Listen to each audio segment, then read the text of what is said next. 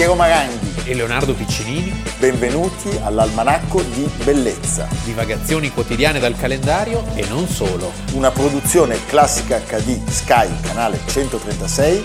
In collaborazione con Intesa San Paolo.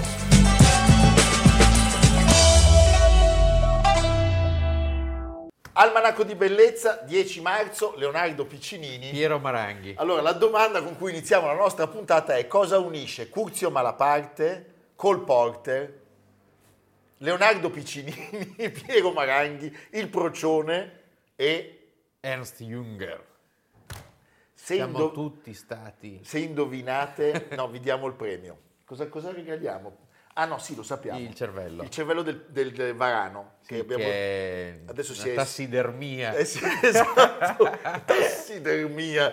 Noi volevamo mangiarlo con, i nervetti, ma però Eh, forse ve lo un po' mangiamo. duro. Va bene, Leonardo. Allora, nel deserto sopravvivono tre cose, Leonardo. eh? I serpenti Gli scorpioni e i soldati della Légion étrangère. della legione straniera. Le Kepi Blanc. Le Kepi Blanc, il corpo militare d'elite, lasciami dire, un'elite molto particolare, composto dai senza patria. criminali. Foulin, la Boussambre, Volé le Kepi Blanc. Eh? Ecco. Hanno ispirato romanzi, canzoni, decine di film.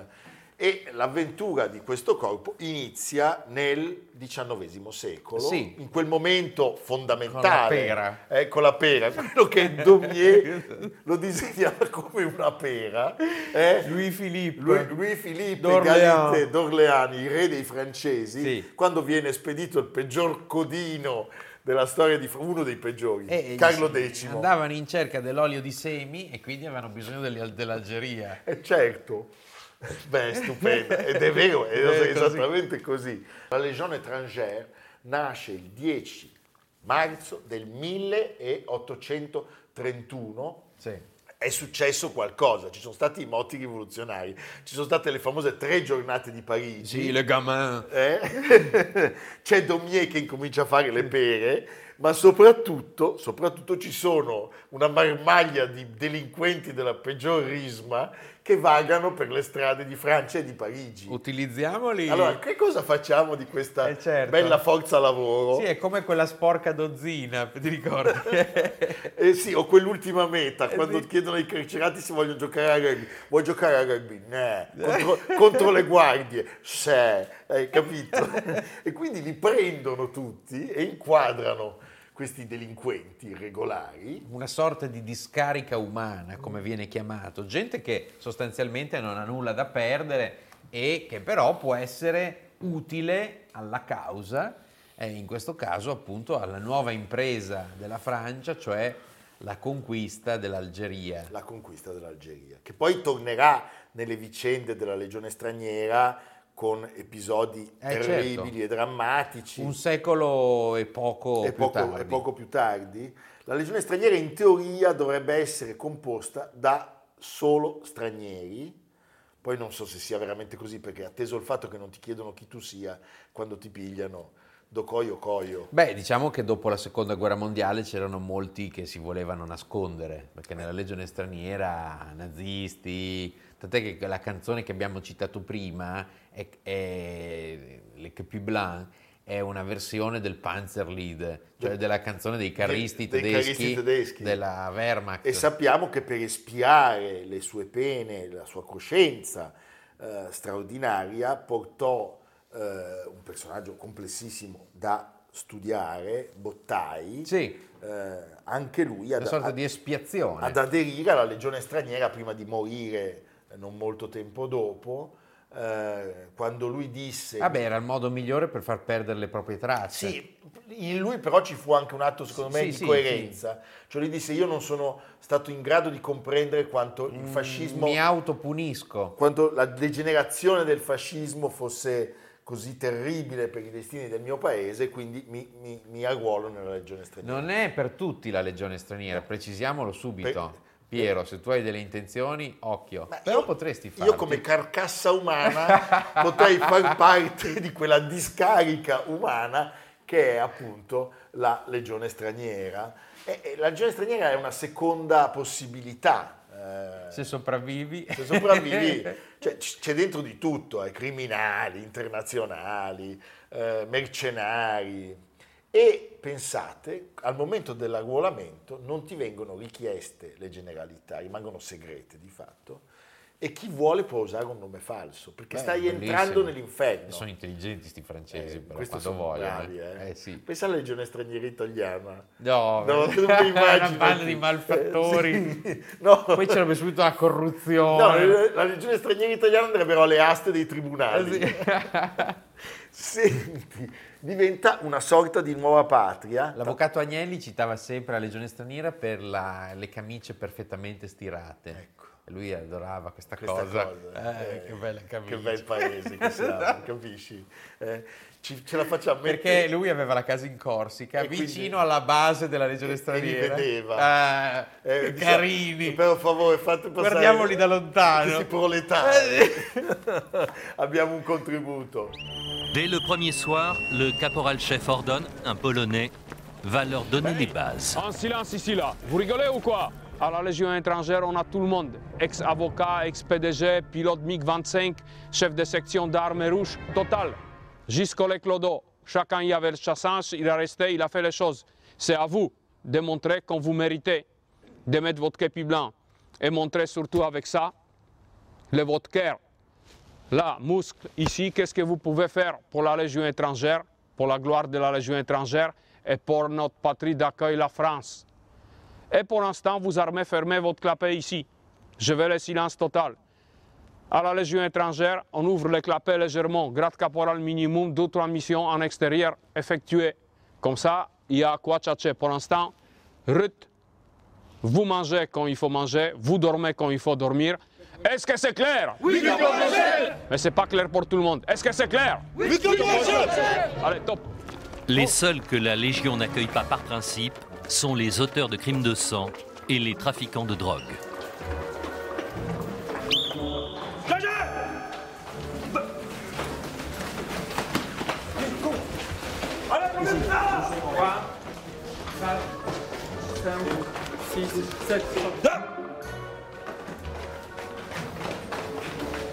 Ils ont une minute pour prendre leur douche et ensuite un quart d'heure pour ranger leur dortoir. Legio Patria Nostra.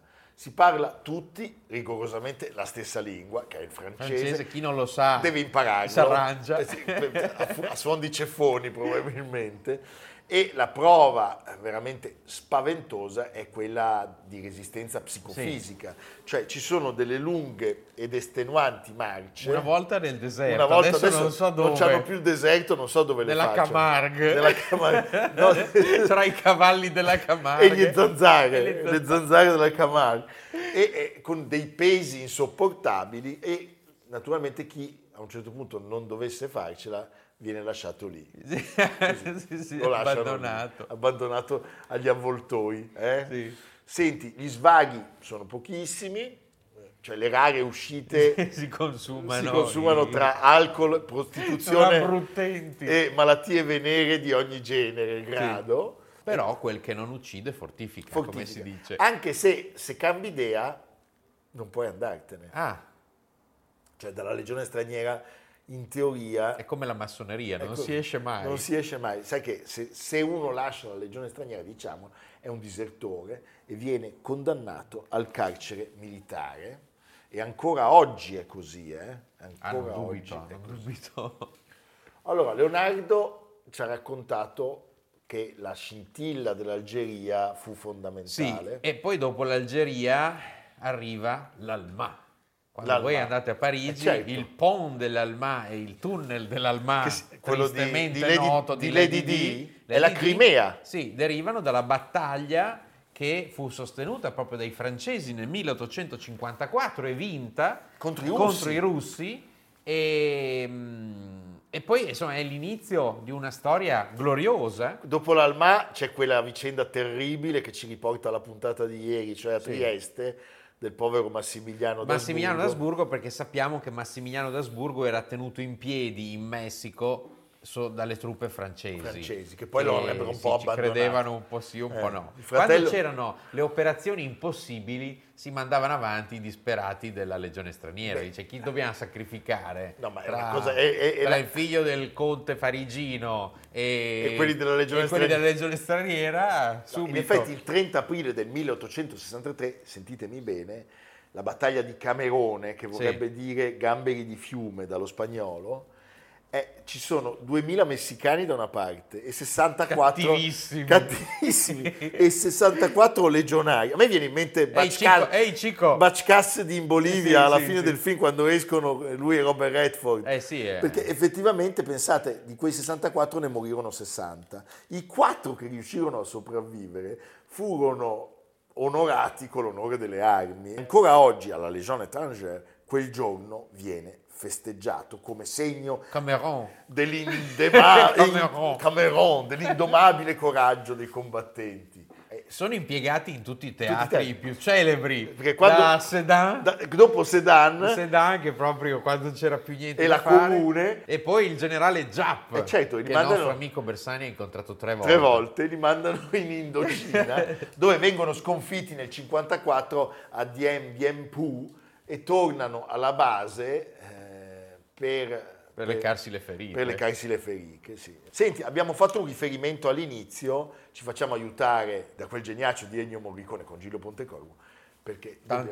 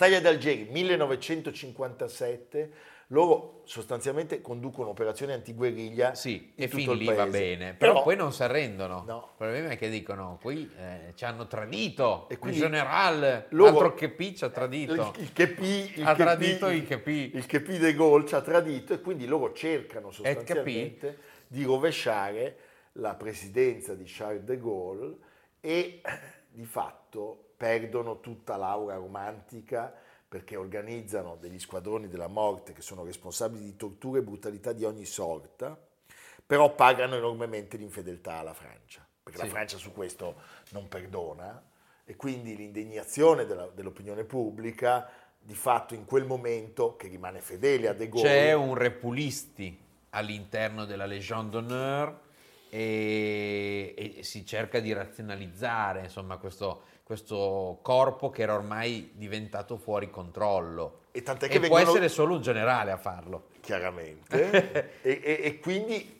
questa necessità di tenerli sotto controllo porta al trasferimento vicino a Marsiglia del quartier generale Sì. che oggi si trova a Aubagne Aubagne oggi sono 11 reggimenti, alcune migliaia di uomini, circa 10.000 tra soldati, ufficiali. 140 nazioni Sì, impiegati spesso in, eh, anche in operazioni di peacekeeping, quindi insomma si sono redenti da... ci sono redenti sì. Sì.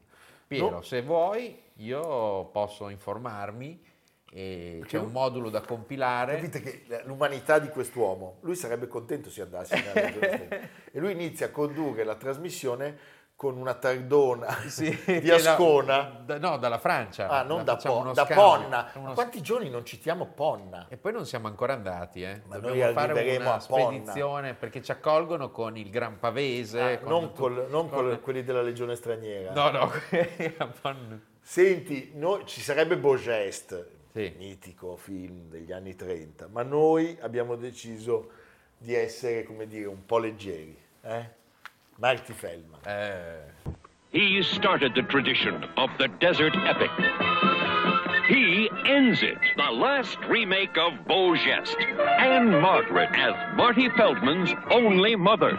Michael York as her favorite son. I only hope I lived up to what a mother should expect from her son. Peter Ustinov. And I despise you all. And I don't even know you yet. And James Earl Jones. How do you do? We interrupt this commercial to bring you a commercial. I want to tell you something. You want a good set of humps? Come to Camelot. I've got here the best deals in town. Look at this here. This is a beautiful animal. This happens to be a convertible. You take off the hump, you put on a couple dots. What do you got in the summer? You got a giraffe. The kids will love it. Despite his looks, Marty Feldman's no fool. He put in action, love, tragedy, spectacle, tears, camels, soldiers, a cast of thousands. Lunch? Yes, this is the one they said couldn't be made. Uh-huh. The motion picture that asks the unforgivable question. Where is the blue? What? Where? Here. Where? It. Oh. Gone. I'll talk. I'll talk. Marty Feldman's the last remake of Beau Geste.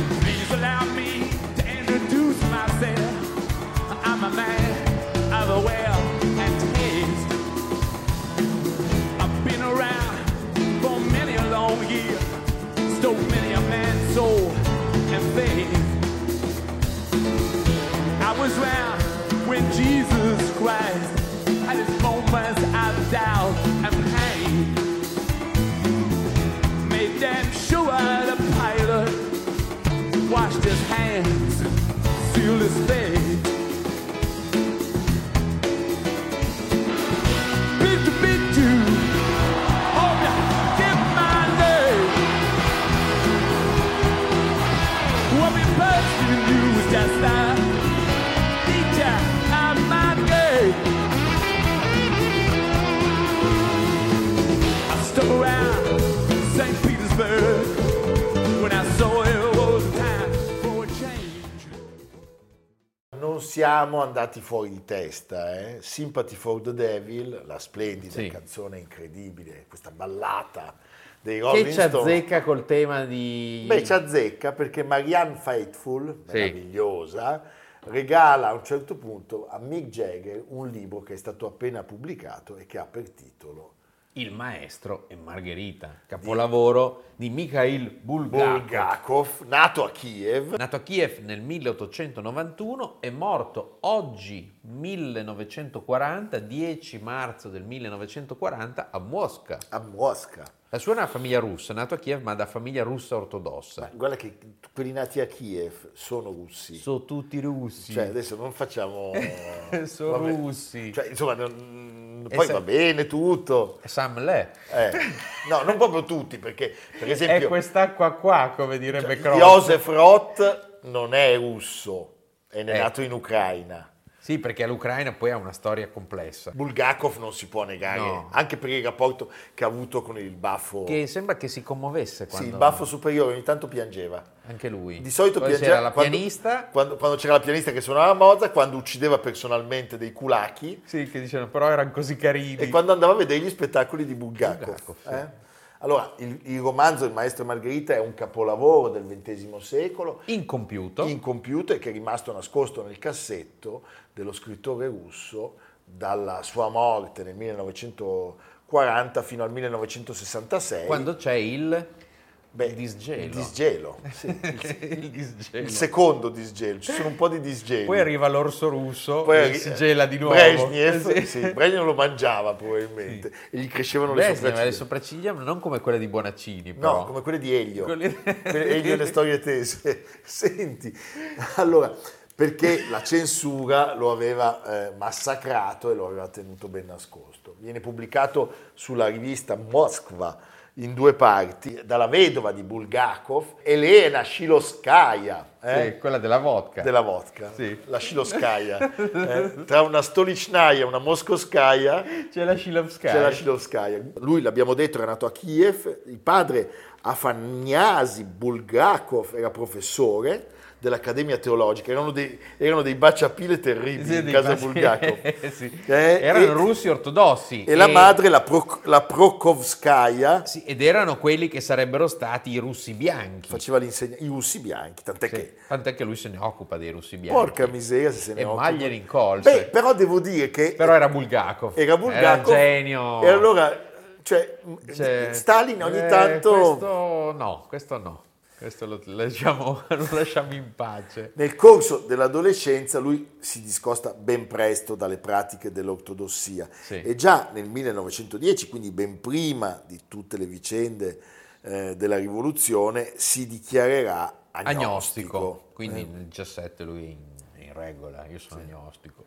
Senti, va a studiare al ginnasio. Sì, di e- Kiev. E, di- qui, e- e qui grandi, grandi il suo modello, che sarà modello, ed è un modello che si riscontra nella sua prosa. Beh, certo. È Gogol. È Gogol. Sì, È che è Gogol. modello non solo per lui, ma per tanta letteratura Sì, europea, sì, possiamo dire.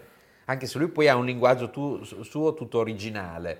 Però certamente Però, eh, è quel mondo lì, perché poi Gogol, l'abbiamo detto, raccontato, è veramente un, un- un crinale, eh, no? Oltre Gogol è un altro mondo. Sì, sì. Beh, ma è bello, Gogol, virgola, da Bulgakov a Beckett. Sì, Da- Gogol dappertutto, eh? Gogol. un genio. Naturalmente c'è Pushkin, c'è Dostoevsky e c'è anche Charles Dickens. sì, Charles Dickens, per forza. Eh, e poi a un certo punto però c'è anche un po' di fantascienza. Questo è Sì. molto interessante. Alexander Berliev e l'inglese H.G. Wells. Wells. eh? Allora, lui partecipa alla prima guerra mondiale come medico volontario della Croce Rossa e viene ferito certamente due volte. Per alleviare, e qua c'è un passaggio fondamentale, Questo lo, fa- lo rende simile a Göring. a Göring, per alleviare il dolore lui incomincia a fare uso smodato di morfina e, e- e diventa di fatto dipendente, diventa schiavo, eh, finalmente si allontana dal fronte e va a Smolensk, che è una città che voi trovate tra Minsk e Mosca, eh, dove lavora Più come- volte distrutta. distrutta, eh, sì. E, e dove fa il medico. Eh, ci sono eh, di questo periodo Dei delle racconti, testimonianze, sì, delle- sì. dei racconti su da- alcune riviste mediche dell'epoca e sempre in questo periodo c'è un racconto che ha come titolo Morfina. Morfina, sì. E che viene pubblicato sulla rivista Il lavoratore medico nel 1927. È l'ultima opera letteraria che Bulgakov riesce a far stampare nel corso della sua Da vita, vivo. perché dopo, Eh, dopo- avrà dei problemi che ha censura. E, e arriveranno i famosi samizdat. Certo. Le Eh, pubblicazioni le pubblicazioni clandestine clandestine con la macchina da scrivere. Sì. Vediamo un filmato di una serie tratta da morfina.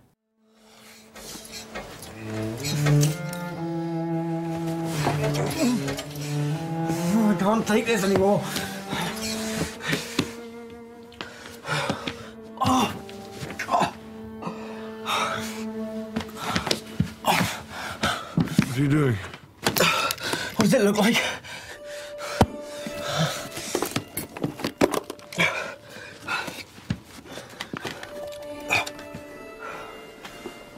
You don't want to do that. Why not?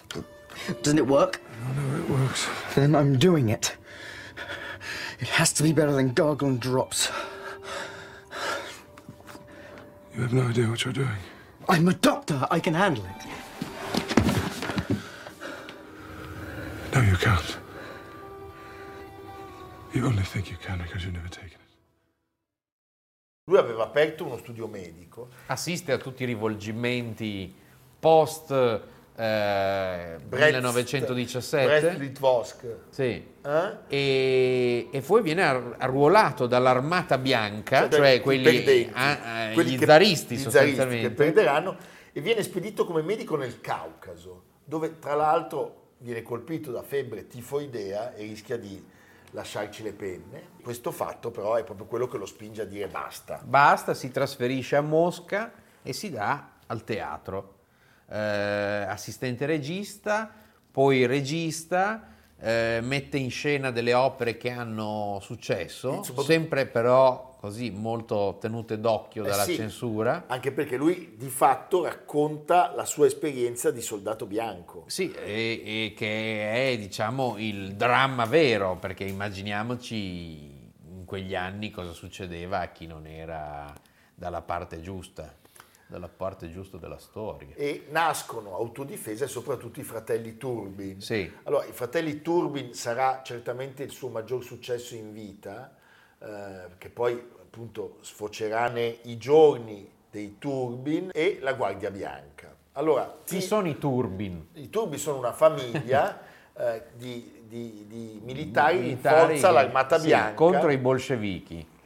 Che cerca di fatto di salvarsi dalla, dalla violenza e dall'anarchia che dominano la regione di Kiev. La regione di Kiev dove sappiamo c'erano dei forti fermenti, eh, diciamo, anti-bolscevichi, tant'è che da lì poi dipende anche la poca simpatia che ci sarà sotto lo stalinismo per la regione ucraina, la regione diciamo ucraina, così. E anche I milioni forse- di morti. E qualche però simpatia che gli ucraini avevano avuto nei confronti dell'altro baffo. Ah, dopo sì. Eh beh, sempre in funzione Certo, anti... Certo. è tutto un rimbalzo. I, I nemici dei miei nemici sono miei amici. Studiate la storia che c'è tutto, invece di andare a vedere le mostre d'arte contemporanea senza mai aver visto un tiziano. Ecco. Qua voglio aprire una che Eh, c'è quando incontri che- uno a Venezia, vado a vedere Anish Kapoor. Ma te che ha visto il Tizian? Eh, E tu sei andato alla scuola grande di San Rocco, Tintoretto sai cos'è? No, è il ceffone. Ecco. Eh? Bravo. Sei d'accordo? Basta essere Basta. Cioè, così ecumenici. Senti, signori Ecco. miei, sentite il nome, nel 26 Konstantin Stanislavski. Stanislavski, quello del metodo, dirige lo spettacolo tratto dai Turbin e il successo è strepitoso. Strepitoso, lo stesso baffo si commuove. Il baffo si commuove, 15 volte va a vederlo. sì, ci sono 108 repliche, questo è fa- mi Sì. ricorda un po' la lettera della Pravda contro Shostakovich, Certo. che è scritta da Stalin. Allora, a un certo punto però eh, la, la censura dice questo spettacolo no buono, viene No. cancellato, finché però arriva un ordine diretto di Stalin che l'aveva visto 15 volte, come ci ha detto Leonardo, che piangeva, si, si commuoveva. 15 volte sono tante. Tante, per Sì. cui l'opera può ritornare sulle scene. Ma sì, perché si parlava di vicende legate a quelli che erano i nemici del potere sovietico e poi perché lui già da queste opere, e poi lo vedremo molto bene nel Maestro e Margherita, è un anticonformista, cioè non si, non si allinea con l'esaltazione di un mondo No. contro l'altro, ma racconta spesso le pieghe della burocrazia, Bravissimo. le pieghe della- eh, del grottesco che c'è nel mondo del potere, del potere costituito. Tra l'altro nel Maestro Margherita mi piace sempre ricordare quando io l'ho affrontato la prima volta senza capirne un granché, cioè facendo un po' di fatica devo confessare, poi ci sono tornato anni dopo, tutti questi nomi riferiti, c'è Berlioz, tutti questi nomi che vengono dal mondo della musica. Sì. eh? Senti Leonardo, e però la censura, malgrado la simpatia di Stalin, colpisce duro perché a un certo punto lui è oggetto di perquisizioni e Di sequestri. e di sequestri. Tutti i suoi diari personali vengono sequestrati. Anche se lui si salva, Lui un altro salva- sarebbe stato mandato in Siberia. Ma sì, perché c'è una, una protezione eh, quasi così Sì. distante. Sì, che però carino, Bulgakov. No, quelli che lo devono... Sequestrategli tutto, ma lasciatelo Lascia- cioè, cioè, tutti sanno che Stalin potrebbe non Sì. essere Se così. poi mi arrabbio, ecco, però- si arrabbia, quindi lo tengono tutti in, in, eh, in grande attenzione. Allora, Cuore di cane, Il maestro e Margherita e romanzo teatrale incompiuto. eh, rimangono tabù fino agli anni 60 Sì. e negli anni 60 ci sarà una sorta di eh, re- Bulgakov Renaissance, anche perché fanno il giro del mondo. certo, epurata qua e là, Sì. però seppur censurati finalmente verranno, verranno pubblicati. Maestro Margherita devo dire che è un'opera citatissima, Sì. cioè quando uno ti chiede eh, qual è il tuo libro preferito, i vari VIP che vengono intervistati sui giornali, c'è sempre Maestro Margherita. È vero. È un grande classico, quando vuoi consigliare un libro e far bella figura, citi Bulgakov. Io credo di aver fatto un errore. Un, un anno Eh. lo regalai a, a- a- a Enrico Cuccia E? e non ricevetti un commento, un ringraziamento, ma senza il commento. Certamente l'aveva già letto e disse: Vabbè, ma questo pivello mi manda un libro. Eh, scontato. Cioè, non ebbi lo stesso effetto che raggiunsi con l'operaio di Junger, Eh beh. che invece fu apprezzatissimo. Eh già, sì, sì. Hai capito? Si vedi. parla sempre di me stesso. bene, sì. Di me medesimo. Chiudiamo la parentesi personale. Per Perso- fatto Per personale. fatto personale. Senti, vogliamo contribuire alla, alla vostra adesione al verbo di Bulgakov mostrando Ugo Tognazzi, che è attore nel film, Nel film tratto da... Petrovic 1972. Evviva! Non hai chiamato tu? Allora non so proprio. Ma tu non hai un sostituto? È bene che tu sia venuto comunque. Così risolviamo questa confusione col Ponzio Pilato. Ma quale confusione? Io ho le idee ben chiare su questa storia. Se volete posso spiegarvi tutto. Ma hai davvero le idee chiare su quello che hai scritto? Non dico che il lavoro sia cattivo. E allora perché dovrei ritirarlo? Se piace a te, cosa fatta, no? Tu sei il presidente. Sai benissimo che non si può rappresentarlo. Ti rendi conto che è un lavoro in cui hai scritto che ogni potere è violenza? Perché? Non è vero?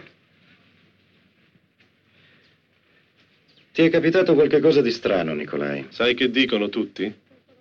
Dicono certi testi favoriscono soltanto il nemico. E perché la verità dovrebbe favorire il nemico? Nicolai, te lo dico di nuovo. Rifletti, credi a me. Devi ritirarlo spontaneamente. A Ilaria è un po' stanca.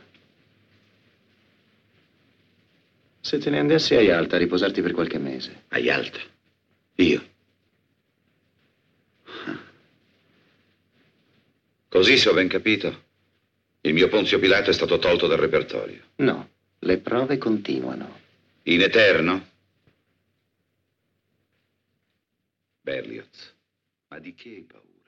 Il libro è qua. Sì. L'altro giorno è venuta una signora Colorato, ci sono le che immagini. ringraziamo, ha portato due copie da firmare per degli amici. Sì, Quindi fatelo anche voi. Ci sono dei gesti di rara poesia. Cioè, regalatelo questo libro. sì, è pura bellezza, l'almanacco di bellezza. L'almanacco di bellezza. La bellezza La salverà il bellezza mondo. salverà tutti noi. Anche me. E Odessa. Odessa, come sappiamo, adesso purtroppo ha l'attenzione per vicende molto brutte, ma fu fondata nel 1794 dalla zarina Caterina II, nell'allora neonata nuova Russia del Sud. Vedi che siamo sempre in tema qua. Eh, strappata agli ottomani, viali, palazzi e la famosa scalinata Potionkin. E chi è l'autore di tanto di questo patrimonio architettonico compreso? Un italiano. Un italiano.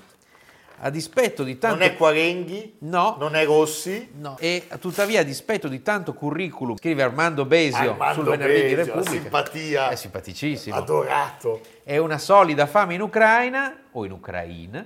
Francesco Karlovich Boffo da noi è sempre stato un illustre sconosciuto. Certo. Come, come Quarenghi, Sì, Rastrelli. Trezzini, Rossi. Rossi. Incerto il cognome, tra Boffo e Boffa. Dubbio il luogo di nascita, conteso tra la sarda Orosei e la svizzera Arasio. No, è Orosei, è italiano. Ignoto il volto, nessuna immagine di lui è mai emersa dagli archivi, mentre quella che appare a suo nome su Google è un falso. Si tratta del Monsieur Bertin, ritratto da Engre. Non ci credo. Sì. Quello con le, Eh, sì. con le mani porcine. Ne riordina la confusa biografia e lo riscatta dall'oblio la mostra Odessa Steps. Dov'è? La scalinata Potionkin tra cinema e architettura, allestita fino al 25 giugno al Museo Man di Nuoro. Nuoro è vicino appunto Ma ragazzi, a vedete- Orosei. Possiamo citare Orosei. più spesso Armando Besi. Armando Besio, sì. è stupendo. Tra l'altro ricordiamo che proprio a Odessa due napoletani composero O Sole Mio ispirandosi a un'alba sul Mar Nero.